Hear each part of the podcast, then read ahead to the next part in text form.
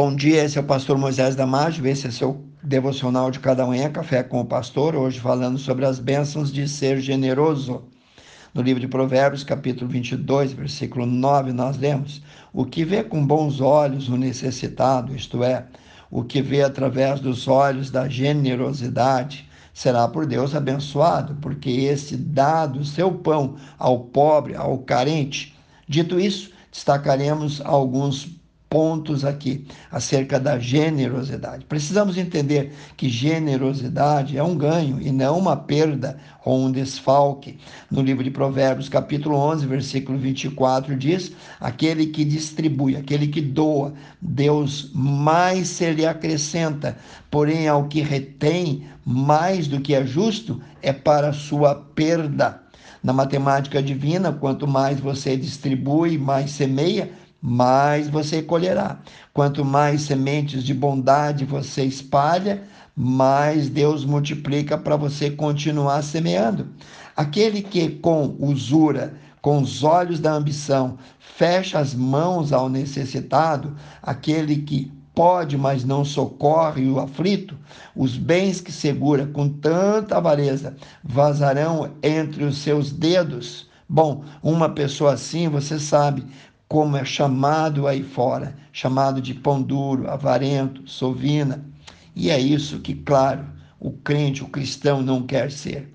A generosidade é a porta de entrada da prosperidade. Provérbios 11, 25, lemos lá: a alma generosa prosperará, porque aquele que socorre também será por Deus no tempo oportuno socorrido. Deus fez tanto o rico quanto o pobre. Nada do que temos é nosso, somos apenas mordomos por um determinado período de tempo. É Deus quem fortalece as nossas mãos para adquirirmos com honestidade as riquezas. Riquezas e glórias vêm das mãos de Deus. Nada trouxemos para este mundo e é certo que nada dele levaremos. O Senhor é o dono do ouro e da prata, tudo pertence a Ele. O que o Senhor requer de nós é que sejamos fiéis no gerenciamento, isto é, na mordomia de seus bens. Se o dono, que é Deus, é generoso para conosco, a única maneira de sermos fiéis ao dono é sermos também generosos com os bens do dono que estão sobre a nossa administração. Na medida que somos generosos, com o que nos foi confiado, então o Senhor, o dono de tudo, nos faz prosperar e coloca mais recursos nas nossas mãos para administrarmos. Aqueles que acumulam de forma egoísta, acumulam tendo mais do que precisam, jamais a Bíblia diz sentirão-se saciados. Quem ama o dinheiro dele nunca se satisfaz no livro de Eclesiastes 5,10 é que diz isso. Olha, a generosidade, irmãos, traz ricos dividendos. Leia Provérbios 19, 17. Quem se compadece do pobre, ao Senhor empresta. Olha que negócio da China. E Deus lhe paga em dobro, ou lhe paga com juros, ou lhe paga o seu benefício.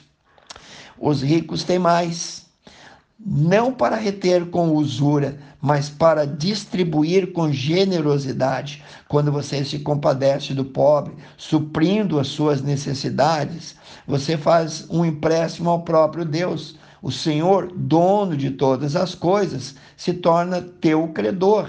O Senhor nunca fica em débito com ninguém. Fica claro, então, portanto, que a generosidade traz dividendos traz lucros abundantes ao doador, mas o que age com usura e algum tempo ele de Deus será cobrado e terá prejuízos dobrados. O generoso está sempre sobre a umbrella, isto é, sobre a proteção de Deus. Vamos ler Provérbios 22, 9.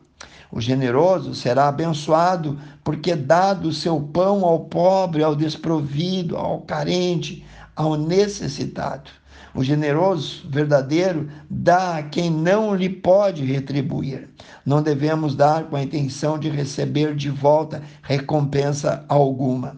A Bíblia também diz em 2 Coríntios 9, 7 assim: cada um contribua segundo o que propôs no seu coração, não com tristeza, não contra gosto, não por obrigação ou por necessidade, porque Deus ama ao que dá com alegria.